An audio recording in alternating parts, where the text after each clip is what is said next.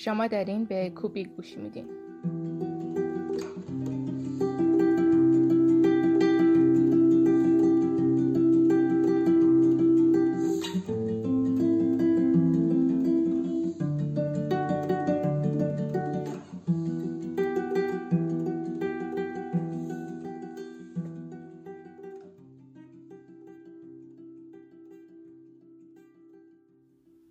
من فاطمه انصاری هستم و شما دارین به اولین قسمت از فصل دوم ما یعنی فود دیزاین گوش می‌کنید.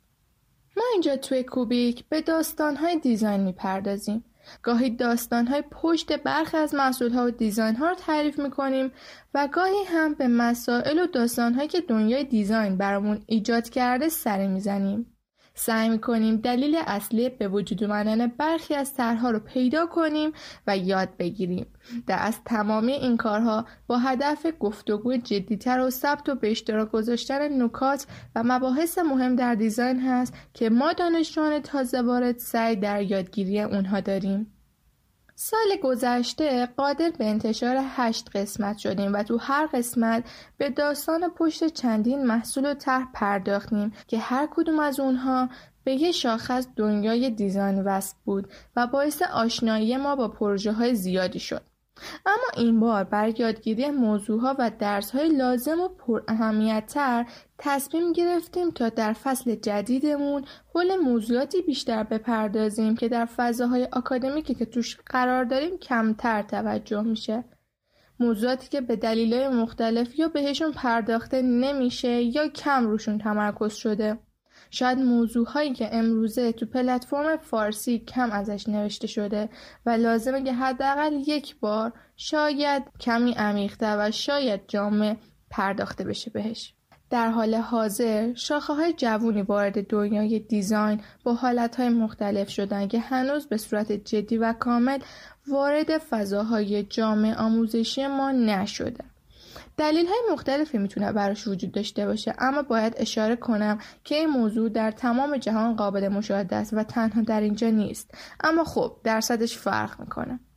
در هر صورت حالا قراره به صورت کلی به یکی از شاخهای جدید سر بزنیم و از دنیای درونش سر در بیاریم. برای این قسمت آجیل و شکلات های عید بهونه ای شدن تا بالاخره حول محور شاخه نسبتا جدید فود دیزاین یا همون طراحی غذا مطالعه داشته باشیم. حوزه از دیزاین که نزدیک سی سال هست که به صورت جدی به وجود اومده ولی هنوز هم تازه است و کلی جای کار داره. پس زودتر بریم که شروع کنیم.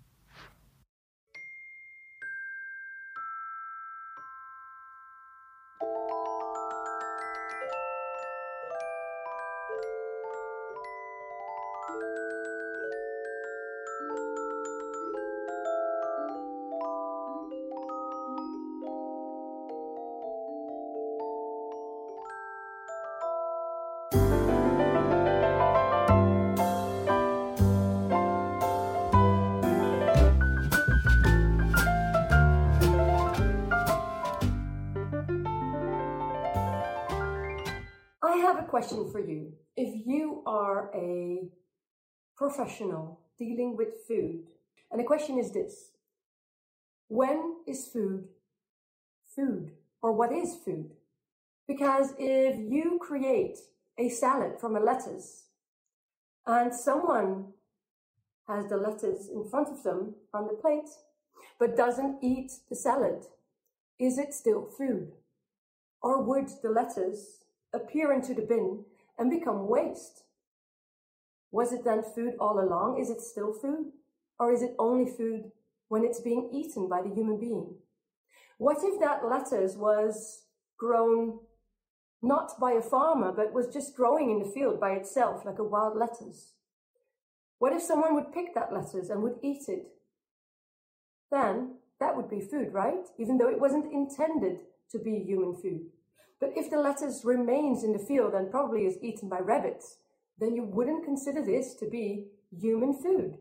What if there is something that you don't even know about which is edible, for example, lichen? What if you walk past the street and see lichen growing on trees? Would that be food? Or is it only food when you eat it. Wouldn't it make sense then, as someone dealing with food, dealing with the material that actually goes inside their body, that becomes part of them, wouldn't it be important to make sure that within the work that you do, that you allow the notion of this eating human being in, and that you understand that creativity and imagination are always part of what human beings are about. And that when you can intertwine these two, food and imagination, that you actually have a really powerful tool in your hands to create experiences that are beyond expectation, that create experiences that are inspiring more than only tasty. Of course, flavor is important. Of course, taste is crucial. But what if you can add something on top of that? فود دیزاین واقعا چیه؟ شاید بسیاری تصورشون از طراحی غذا به چیدمان محتوای درون بشقاب محدود بشه. اما خب این فرض غلطه. نه کاملا غلط ها اما مطمئنا کامل درست نیست همین فرض غلط باعث شده تا وقتی به فارسی فودیزان رو توی سایت ها و محتواهای اینترنتی جستجو می‌کنیم تنها به نحوه تزیین بشقاب یا چیدمان میز برخورد می‌کنیم متاسفانه انگار به کم و کامل نمودن محتوای فارسی حول محور دیزاین و طراحی محصول باید عادت کنیم. اما در مورد فود دیزاین هنوز معنای دقیق و کاملی براش مشخص نشده. اما افراد زیادی تو سالهای متفاوت معنای متنوعی برای این واژه ارائه کردن. شاید در مجموع تمامی تعاریف بشه فود دیزاین رو اینجوری معرفی کرد. پروسه و روندی که دیزاین به غذا و هواشی اون پیوند می‌خوره. طراحی هر چیزی که به غذا منتهی میشه مقدماتی برای هر کاری که ربطی به غذا داره. در کل یعنی ارتباط میان غذا و دیزاین. برای درک بهتر فود دیزاین باید به مفهوم ارتباط بین اجزای اون و تعریف جداگونه طراحی و غذا بپردازیم. در این جمعی که هستیم معنای دیزاین که در فارسی طراحی ترجمه میشه مطمئنا آشکاره درست مثل معنای غذا. شاید بشه طراحی رو ساختن و به وجود آوردن منطقی و عمدی محیط برای برآوردن نیازها و معنا دادن به زندگی باشه. اما نکته که در این ترکیب وجود داره اینه که طراحی سو جهتی در هنر داره و ویژگی هنر اینه که شخصی و فردیه که این امکان صورت می‌گیره تا موضوعات توسط هر بیننده متفاوت تعبیر بشه. و از طرف دیگه باعث تحریک افکار و احساسات صمیمی خصوصی و ذهنی بشه. و واژه غذا. غذا فقط به تغذیه محدود نمیشه. مملو از های فرهنگی، اجتماعی و اخلاقیه. غذا می‌تونه به همه چیز متصل بشه. از سیاست تا آین و اقتصاد. ویژگیش اینه که باعث جلب توجه مردم و اتصال مردم به همدیگه میشه. پس میشه گفت فود دیزاین فرایندیه که منجر به نوآوری در محصولات، خدمات یا سیستم های غذایی میشه. از تولید تا تهیه و نگهداری حمل و نقل و ارائه و مصرف تا دفع. حالا در ادامه با بررسی چندین و چند پروژه با کار و طرز فکر طراحان غذا آشنا میشیم. اما برای شروع باید حواسمون باشه که به طور قطع و کامل هر طراح بسته‌بندی و هر آشپزی فود دیزاینر محسوب نمیشه. بسیاری از فود دیزاینرهای جهان خودشون اصلا توانایی آشپزی و کار با غذا رو ندارن یا اصلا از این کار خوششون نمیاد. بهترین راه برای درک تفاوت بین طراح غذا و آشپز می‌تونه مثالی باشه مثل تفاوت طراح مبلمان با صنعتگر و سازنده مبلمان که طرح طراح رو اجرا می‌کنه.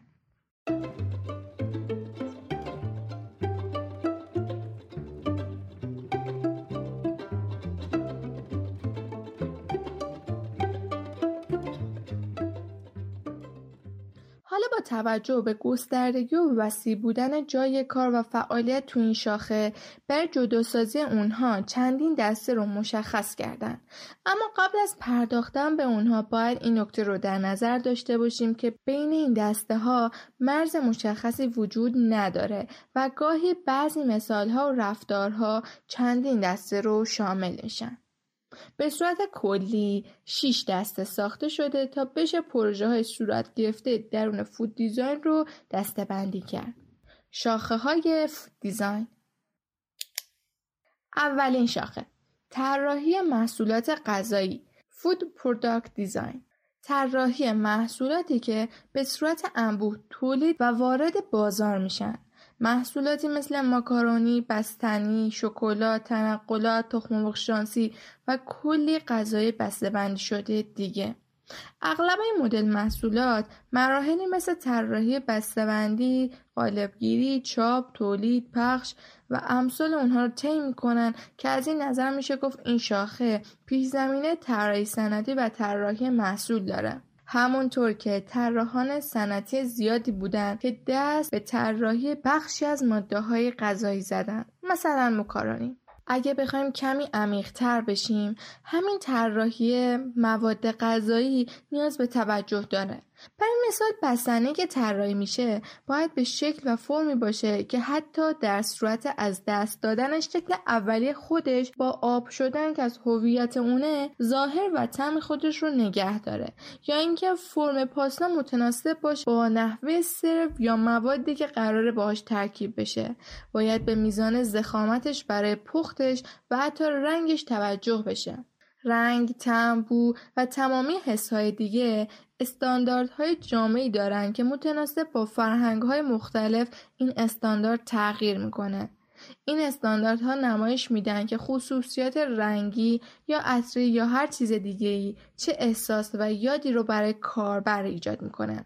از طرفی هم که غذا از اصلی ترین موادی که ما در طول روز باش برخورد داریم پس طراح غذا حتما باید توجه به این استانداردها داشته باشه. یکی دیگه از رفتاری که یه food designer باید در این field داشته باشه بهبود همه صورت محصوله باید از نحوه دسترسی و به دست رسیدن محصول به دست کاربر تا نحوه استفاده و نگهداری و حتی مشکلاتی که محصول ایجاد می‌کنه خبر داشته باشه و اون رو ترمیم یا تکمیل کنه.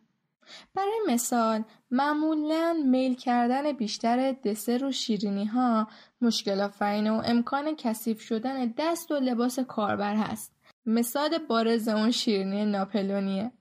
طراح غذا می‌تونه با مشورت متخصص مواد غذایی و آشپز تغییراتی در محتوای درونی و مواد اولیه بعضی غذاها رو اعمال کنه تا این مشکلات به وجود نیاد یا ظاهر و اندازه اون رو تغییر بده نحوه خوردنشون رو تغییر بده. که البته گاهی محدودیت هم هست و نمیشه به راحتی موادی رو اضافه یا تغییر داد چون امکانش هست که باعث کمی تغییر تم و در نتیجه تغییر در احساسی که منتقل می‌کرده باشه. برای مثال یک کوکی یا بیسکویتی رو دیدم که جهت و ترتیب و مکان تکه هایی که باید گاز می‌زدم با فور رفتگی و برآمدگی رسم کرده بود روی خودش این کار بامزه باعث شده بود که مقدار کمتری از بیسکویت پودر رو به زمین بریزه و از طرف دیگه باعث متمایز شدن اون کوکی از بقیه شده بود. یا آب نباتی که به جای یه دونه دسته سه تا پایه داشته باشه تا وقتی دیگه نمی‌خوایم بخوریمش به راحتی بذاریمش روی میز. دومین شاخه طراحی برای غذا دیزاین فور فود در این دسته طراح دست به طراحی تمام ابزار مرتبط با غذا می‌زنه. از یخچال ماکروویو و گاز گرفته تا پوستکن و رنده و حتی چاپگرهای سپردی غذا. حتی بشقاب های سرو غذا نگهداری غذا، پخت غذا، ارسال غذا، طراحی انواع قاشق چنگال و چاقو با شکل و اندازه مختلف یا بشقابایی که درونشون تقسیم بندی شده برای بچه ها شاید اولین چیزایی باشن که از این شاخه به ذهن ما می‌رسه. همه این موارد برای حل مشکلی بودن چه ریز چه درشت که همشون با غذا در ارتباط هستن. گاهی تغییر شکل‌های محصول علاوه بر های زیبایی شناسی دلیل عمل کردی داشته. برای مثال تغییر شکل لیوانهای بلند و باریک به لیوانهای کوتاه و پهن.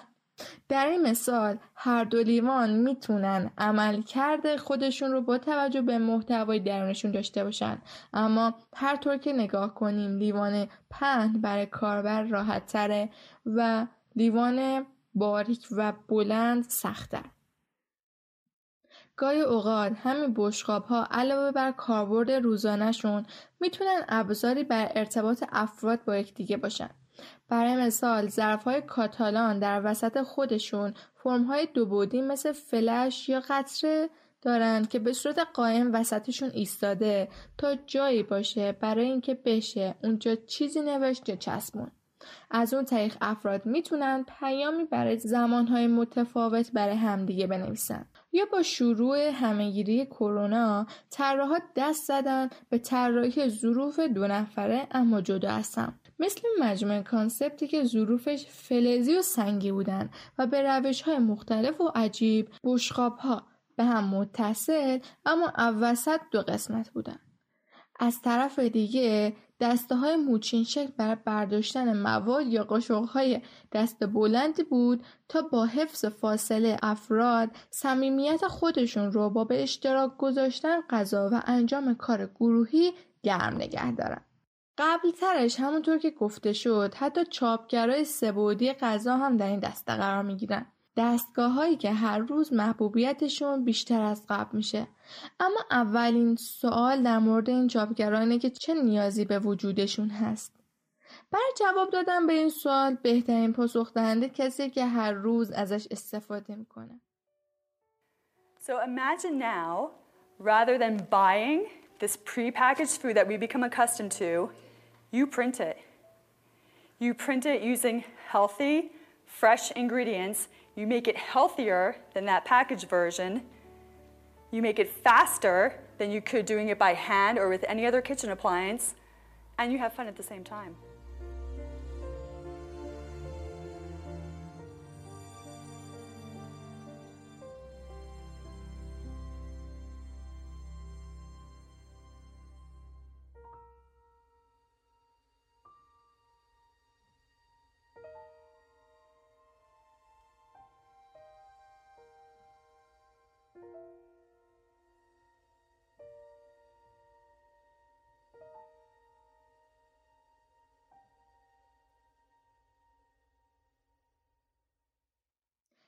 فرد میگه ویژگی هایی که این کار داره یعنی تولید غذا با چاپگرای سبودی می‌تونه این باشه که غذای مورد نظر رو میشه به اندازه های دلخواه تهیه یا با مواد مختلف ترکیب کرد بدون اینکه دست کثیف بشه یا اینکه امکان ایجاد اشکال جدید به وجود میاد.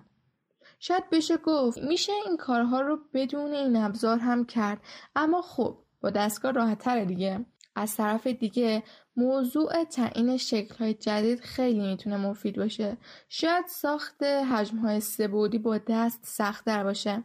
الان ثابت شده است که ظاهر غذا در مزه غذا تاثیر خیلی مثبتی داره و از این روش میشه غذاهای مفید کم طرفدار رو بهتر کرد. به صورت رک باید گفت اینجوری میشه راحت تر سر بچه ها رو گرم کرد.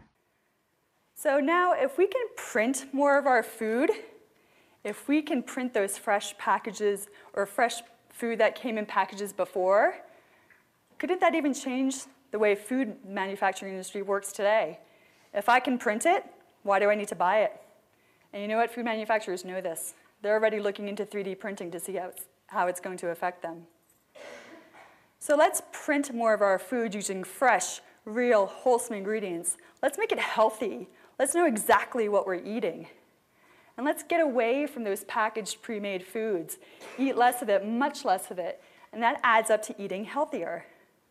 So now, every time I walk through a supermarket and I see these packaged, processed, pre made foods, I automatically ask myself, can I print that? Can I make a healthier version of that?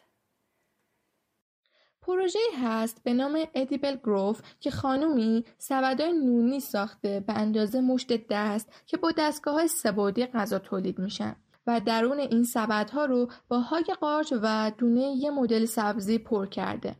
این ترکیب یه غذای معمول هست که پنج روز طول می‌کشه تا قارچ و سبزی درونش کاملا رشد کنه و از سبد بیرون بزنه.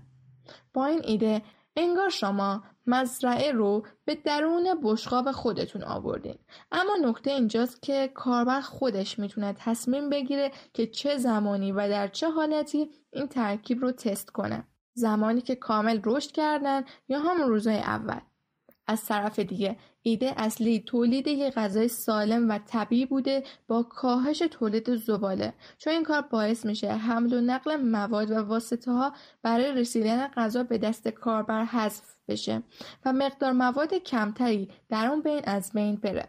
البته همیشه چاپگرای سبودی برای تولید غذا کمک نمی‌کنن. این روزا خوب آشپزا برای فرمهای خاصی که مد نظرشون هست با این چاپگرا های خاص خودشون رو می‌سازن. ما روزانه این زباله های ایجاد شده رو می‌بینیم. چه مقدار از سبزیهایی که از بار خریدین بعد از پاک کردنشون به سطل آشغال رفته؟ نصفشون دو سومشون. چرا باید سیستم حمل و نقل و بسته‌بندی هنوز هم اینقدر ضعیف باشه؟ با وجود اینکه هر کسی امکانش رو نداره میشه مزرعه ها رو اوورد توی خونه و امروز طراحا concept زیادی حول این موضوع به وجود آوردن. برای مثال طرح design probes دستگاهی هست که شاید اندازه کتابخونه دیواری باشه که نحوه زندگی افراد رو در 15 الی 20 سال بررسی می‌کنه یعنی اینقدر عمری می‌کنه تا غذاها از مواد تشکیل دهنده متناسب با نیاز کاربر سریع تهیه بشه. در اصل این ساختار شامل فضایی بر تولید مواد مزرعه‌ای و دریایی مثل سختپوستان، ماهی‌ها، جلبک‌ها و اکوسیستم‌های کوچک دیگه است که متناسب با نیاز افراد خونه تولید میشه. تمامی عوامل به هم وابستن و در تعادل قرار گرفتن. به این روش در اتاق نشیمن پرورش حداقل بخشی از غذای روزانه افراد صورت می‌گیره. پرورش مواد غذایی در جلوی خود فرد نگرانی هایی مثل دستکاری ژنتیکی یا تولید زباله رو برطرف می‌کنه. حالا در کل در این بین وسایل و ابزاری که برای کار با غذا طراحی میشن واقعا مفید و ضروری و نمیشه ازشون کرد. وجودشون باعث افزایش کیفیت و سرعت و کمیت غذا میشه. اما با رواج مصرفگرایی رو راستانه هر روز ابزارهایی طراحی میشن که حقیقتا وجودشون اضافه است. بدون اونها هم میشه کار کرد. طراحی این جور کارا فقط باعث هدر رفت بیشتر مواد اولی و بیشتر شدن جزیره های زباله تو اقیانوسا میشه.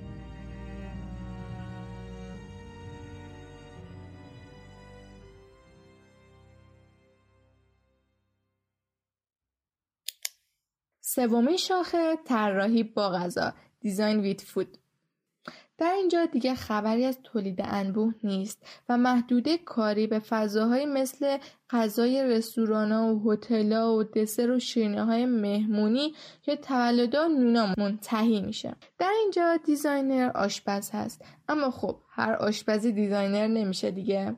چون در اینجا طراح باید تکنیک های پخت و پز رو به خوبی بلد باشه تا غذا رو بتونه آماده کنه.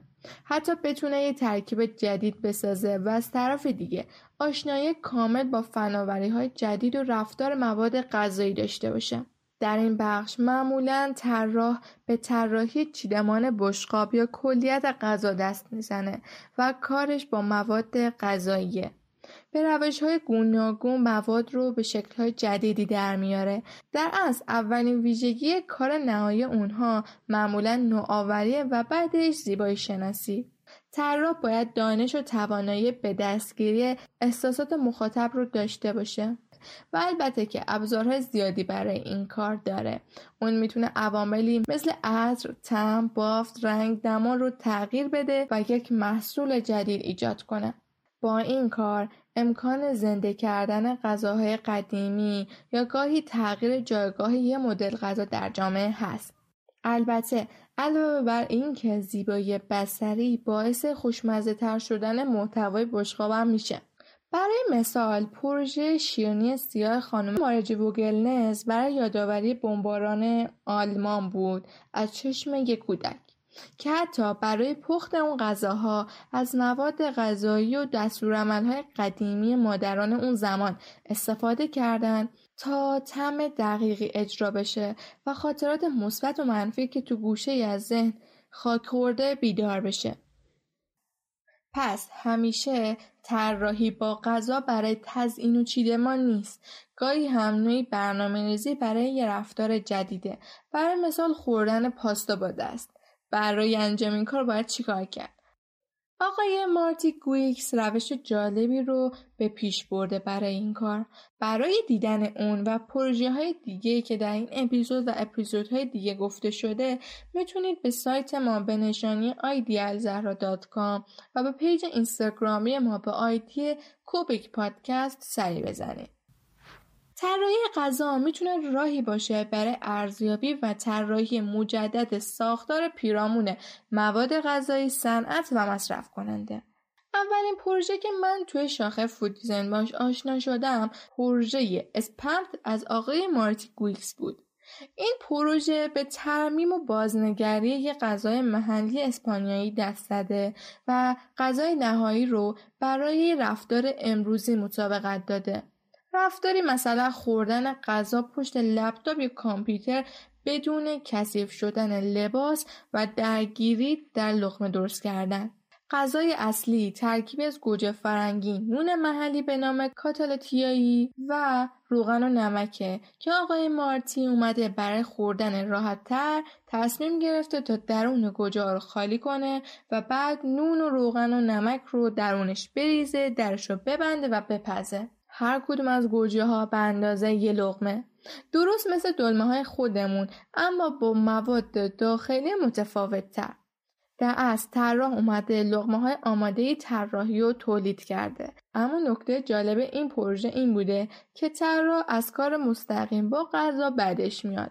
پس برای ارائه این ایده درست مثل یه تولیدی به کمک دوستاش یه خط تولید پنج نفره ساخته به طوری که هر فرد یک مرحله از کار رو انجام میده.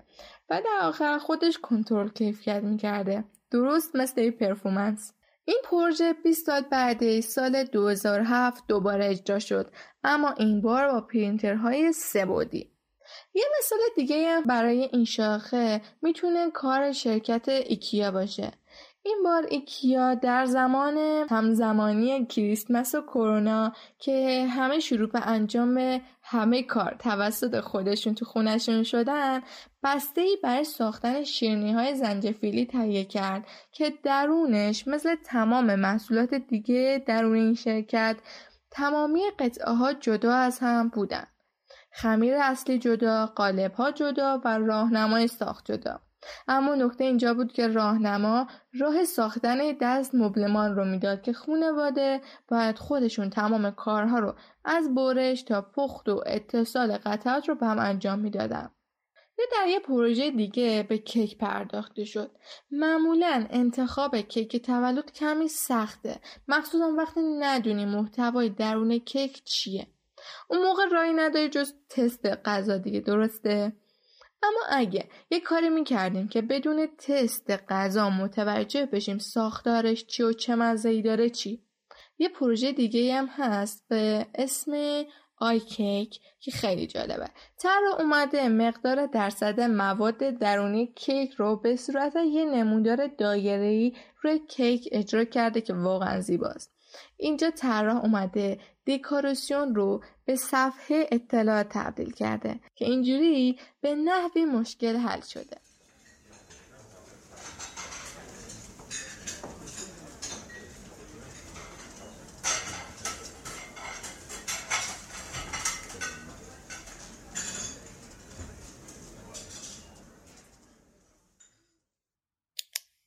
شاخه چهارم طراحی فضای غذا. food space design گفتیم در طراحی غذا گاه به حل مشکلات پرداخته میشه و گاهی هم به خلق یک معنا. این معنا گاهی به عنوان یک تجربه در ذهن ثبت میشه. غذا هم با تجربه که می‌سازه می‌تونه خاطره عمیق باشه در خاطرمون. اما تو این field طراح وظیفه داره که فضای دلپذیر و پر از احساس خوب رو برای کاربر ایجاد کنه. برای این کار از تمامی امکانات باید استفاده کنه با تغییر مبلمان، چیدمان، چراغ، موسیقی برای مثال میشه برای رستوران فوتبالی از سکوهای زمین فوتبال به جای میز و صندلی برای مشتری ها استفاده کرد. پس گاهی برای خلق تجربه باید عناصر مختلف رو ترکیب کرد. مثل کافه که روی میزهاش پر از دیگه های لگوه با همچین کار ساده ای میشه تو این دوران مثلا مدرن زمان سپری شدن توی کافه ها والدین با بچه ها شروع به بازی کنن با لگوها و کلی مثال دیگه. البته این کار تنها به مکان سرو غذا که معمولا رستوران و کافه هاست محدود نمیشه. این فیلم بر تمامی فضایی هست که کاربر با مواد غذایی سر در میاره مثل سینماها که کاربر نیاز به جایی برای پاپکورن و نوشیدنیهاش داره یا نونوایی یا تربارا به غیر از اینکه طراح باید سعی کنه بهترین تجربه رو برای کاربر که بیشتر منظور اینجا مشتری ایجاد کنه باید بهترین فضای کاری رو برای کارمندها بسازه. فضایی که کمترین مشکل به وجود بیاره. افراد با هم برخوردی نداشته باشن و فرایند کاری با بیشترین سرعت و بهترین کیفیت و آرامش صورت بگیره. شاخه پنجم طراحی خوردن. eating design این شاخه پرطرفدار رو پیچیده‌ترین شاخه food design می‌دونن چون تقاطع بسیاری از های دیگه است مثل service design، طراحی با غذا، طراحی برای غذا، طراحی فضای سرو غذا. حالا این شاخه روی چی تمرکز داره؟ روی غذا یک بار مصرف. غذاهای غیر دائمی غذایی که تنها یه بار خورده میشن غذاهایی که تنها یه بار ساخته میشن که می‌تونه یه مراسم غذا باشه یه ساعته تا چند روزه برای مراسم های عروسی، تولدا و جشن که برای ایجاد اون باید تمامی عناصر رو برنامه ریزی کرد. موسیقی، غذا، نحوه سرو غذا، چیدمان، رفتار، حرکات و گفتار کارمندا بو، نور و کلی چیز ریز دیگه که همه بر معنا و منظوری که مد نظر هست تاثیر می‌ذاره. بله معمولا همچین برنامه هایی برای انتقال یه مفهوم یا زنده کردن یه رسم یا یادگاری یه خاطره قدیمیه. گاهی اصلا جشنی در کار نیست. نوعی فرایند چیدمان میشه تا رفتاری رو نمایش بده که یادآور کاریه. همین چند وقت پیش پروژه بسیار دست به دست شد پروژه‌ای که دو یا چندی نفر کنار هم بر سر میز غذا میشستن ولی بر خوردن باید با هم همکاری می‌کردن. پارچ آب رو باید از دو طرف با دو تا دست می‌گرفتن تا برای یکی دیگه آب بریزن. یا قاشق و چنگالا با زنجی به هم متصل بودن و افراد تنها با همکاری قادر به خوردن بودن و رفتارهای این چنینی.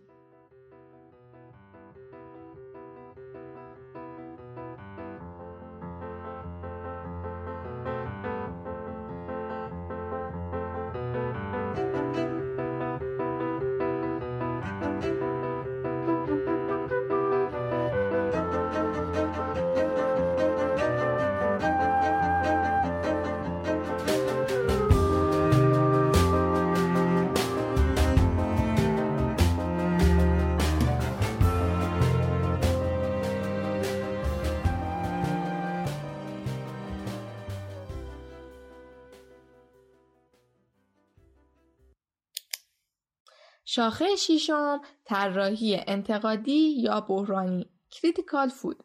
خب این کاملا مشخصه.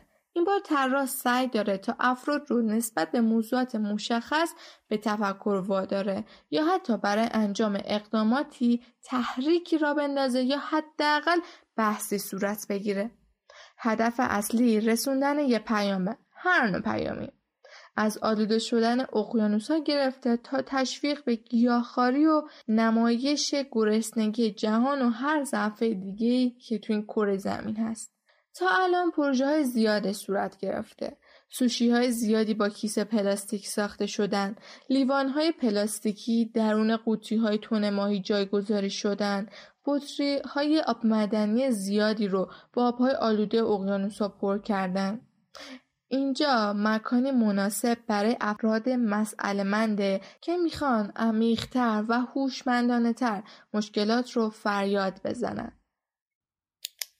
شاخه آخر طراحی درباره غذا دیزاین about food اینجا طراح کار مستقیمی با مواد غذایی نداره و تنها از دور ازشون الهام می‌گیره به ویژگی هایشون توجه می‌کنه و سعی می‌کنه جایی رو پیدا کنه که بهش از اون خصوصیات به بهترین نحو استفاده کرد. چیز جدیدی نیست. جای دیگه هم از این روش و تکنیک استفاده می‌کنن که جاهای دیگه هم در موردش حرف زدیم. مطمئنا شما فرشای تخم مرغی شکل یا پاکنای میوهی یا امثال اونها رو دیدین که فکر نکنم نیازی به مثال باشه.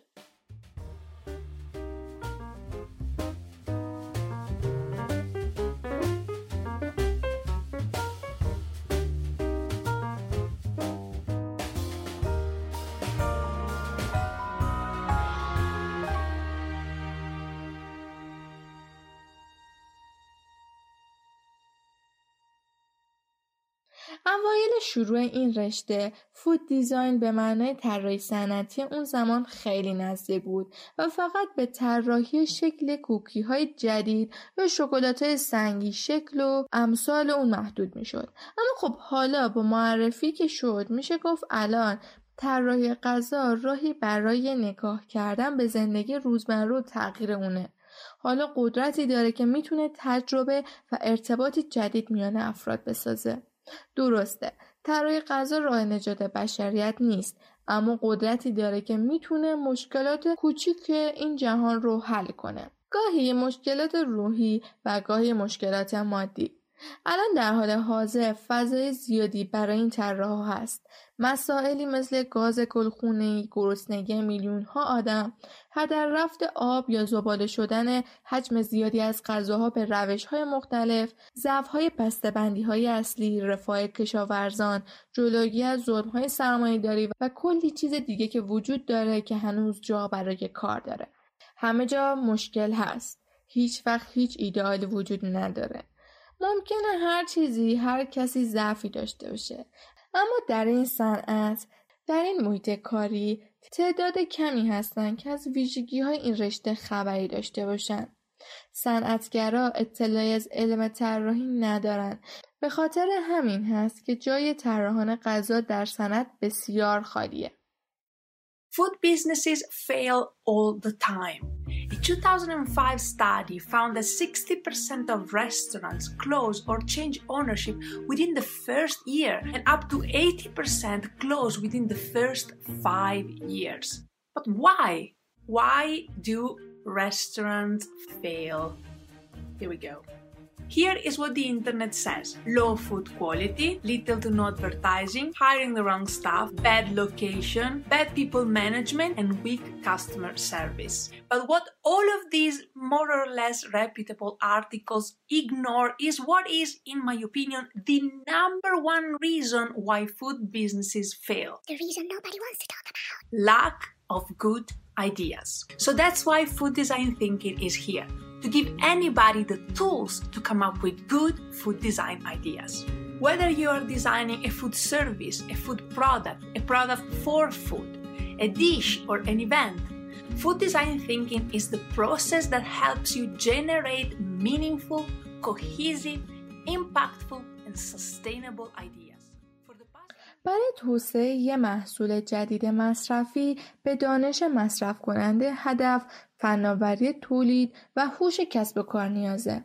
با وجود تمام تجربیات زیادی که سراشپزا دارن نیاز به طراحها در اینجا احساس میشه. لازم به گفتن نیست طراح با مطالعات و برخوردهای زیادی با علوم مختلف و تکنولوژی های جدیده.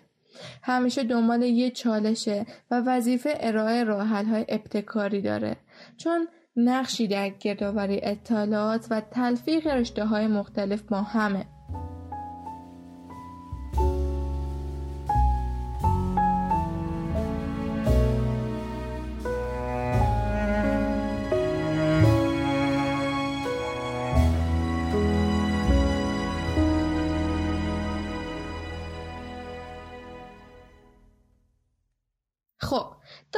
فود دیزاین در اینجا به انتها می‌رسه.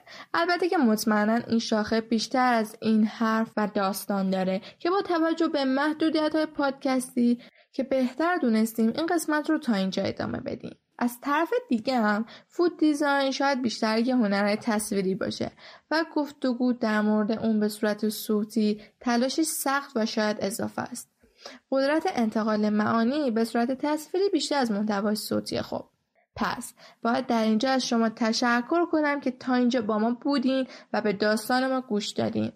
من فاطمه انصاری هستم و مثل همیشه این قسمت رو با کمک و پشتیبانی اعضای خوب انجمن علمی طراحی صنعتی را تهیه و تولید کردم. پادکست کوبیک رو میشه از طریق بیشتر اپلیکیشن های پادگیر مثل کست باکس، اپل پادکست، گوگل پادکست، حتی اسپاتیفای و پلتفرم های دیگه گوش کرد. و محتواهای تصویری مرتبط هر قسمت اون رو در پیج اینستاگرام کوبیک پیدا کرد. ما تمامی منابع قسمت ها رو در سایت انجمن در بخش پادکست قرار میدیم تا دوستان اطلاعات و منابع اصلی این قسمت و قسمت های دیگه به راحتی دسترسی داشته باشند. این قسمت می‌تونه بهانه باشه تا شما با ارسالش به یه دوست قدیمیتون صحبت جدید باز کنین و کوبیک رو در اون بین به دیگران معرفی کنین. ما همیشه منتظر نظر و انتقادهای شما هستیم تا هر قسمت رو با کیفیت بهتر از قسمت قبلی بسازیم و منتشر کنیم. نظرهای شما می‌تونه از طریق پادگیری مثل کست باکس و طریق اینستاگرام به گوش ما برسه.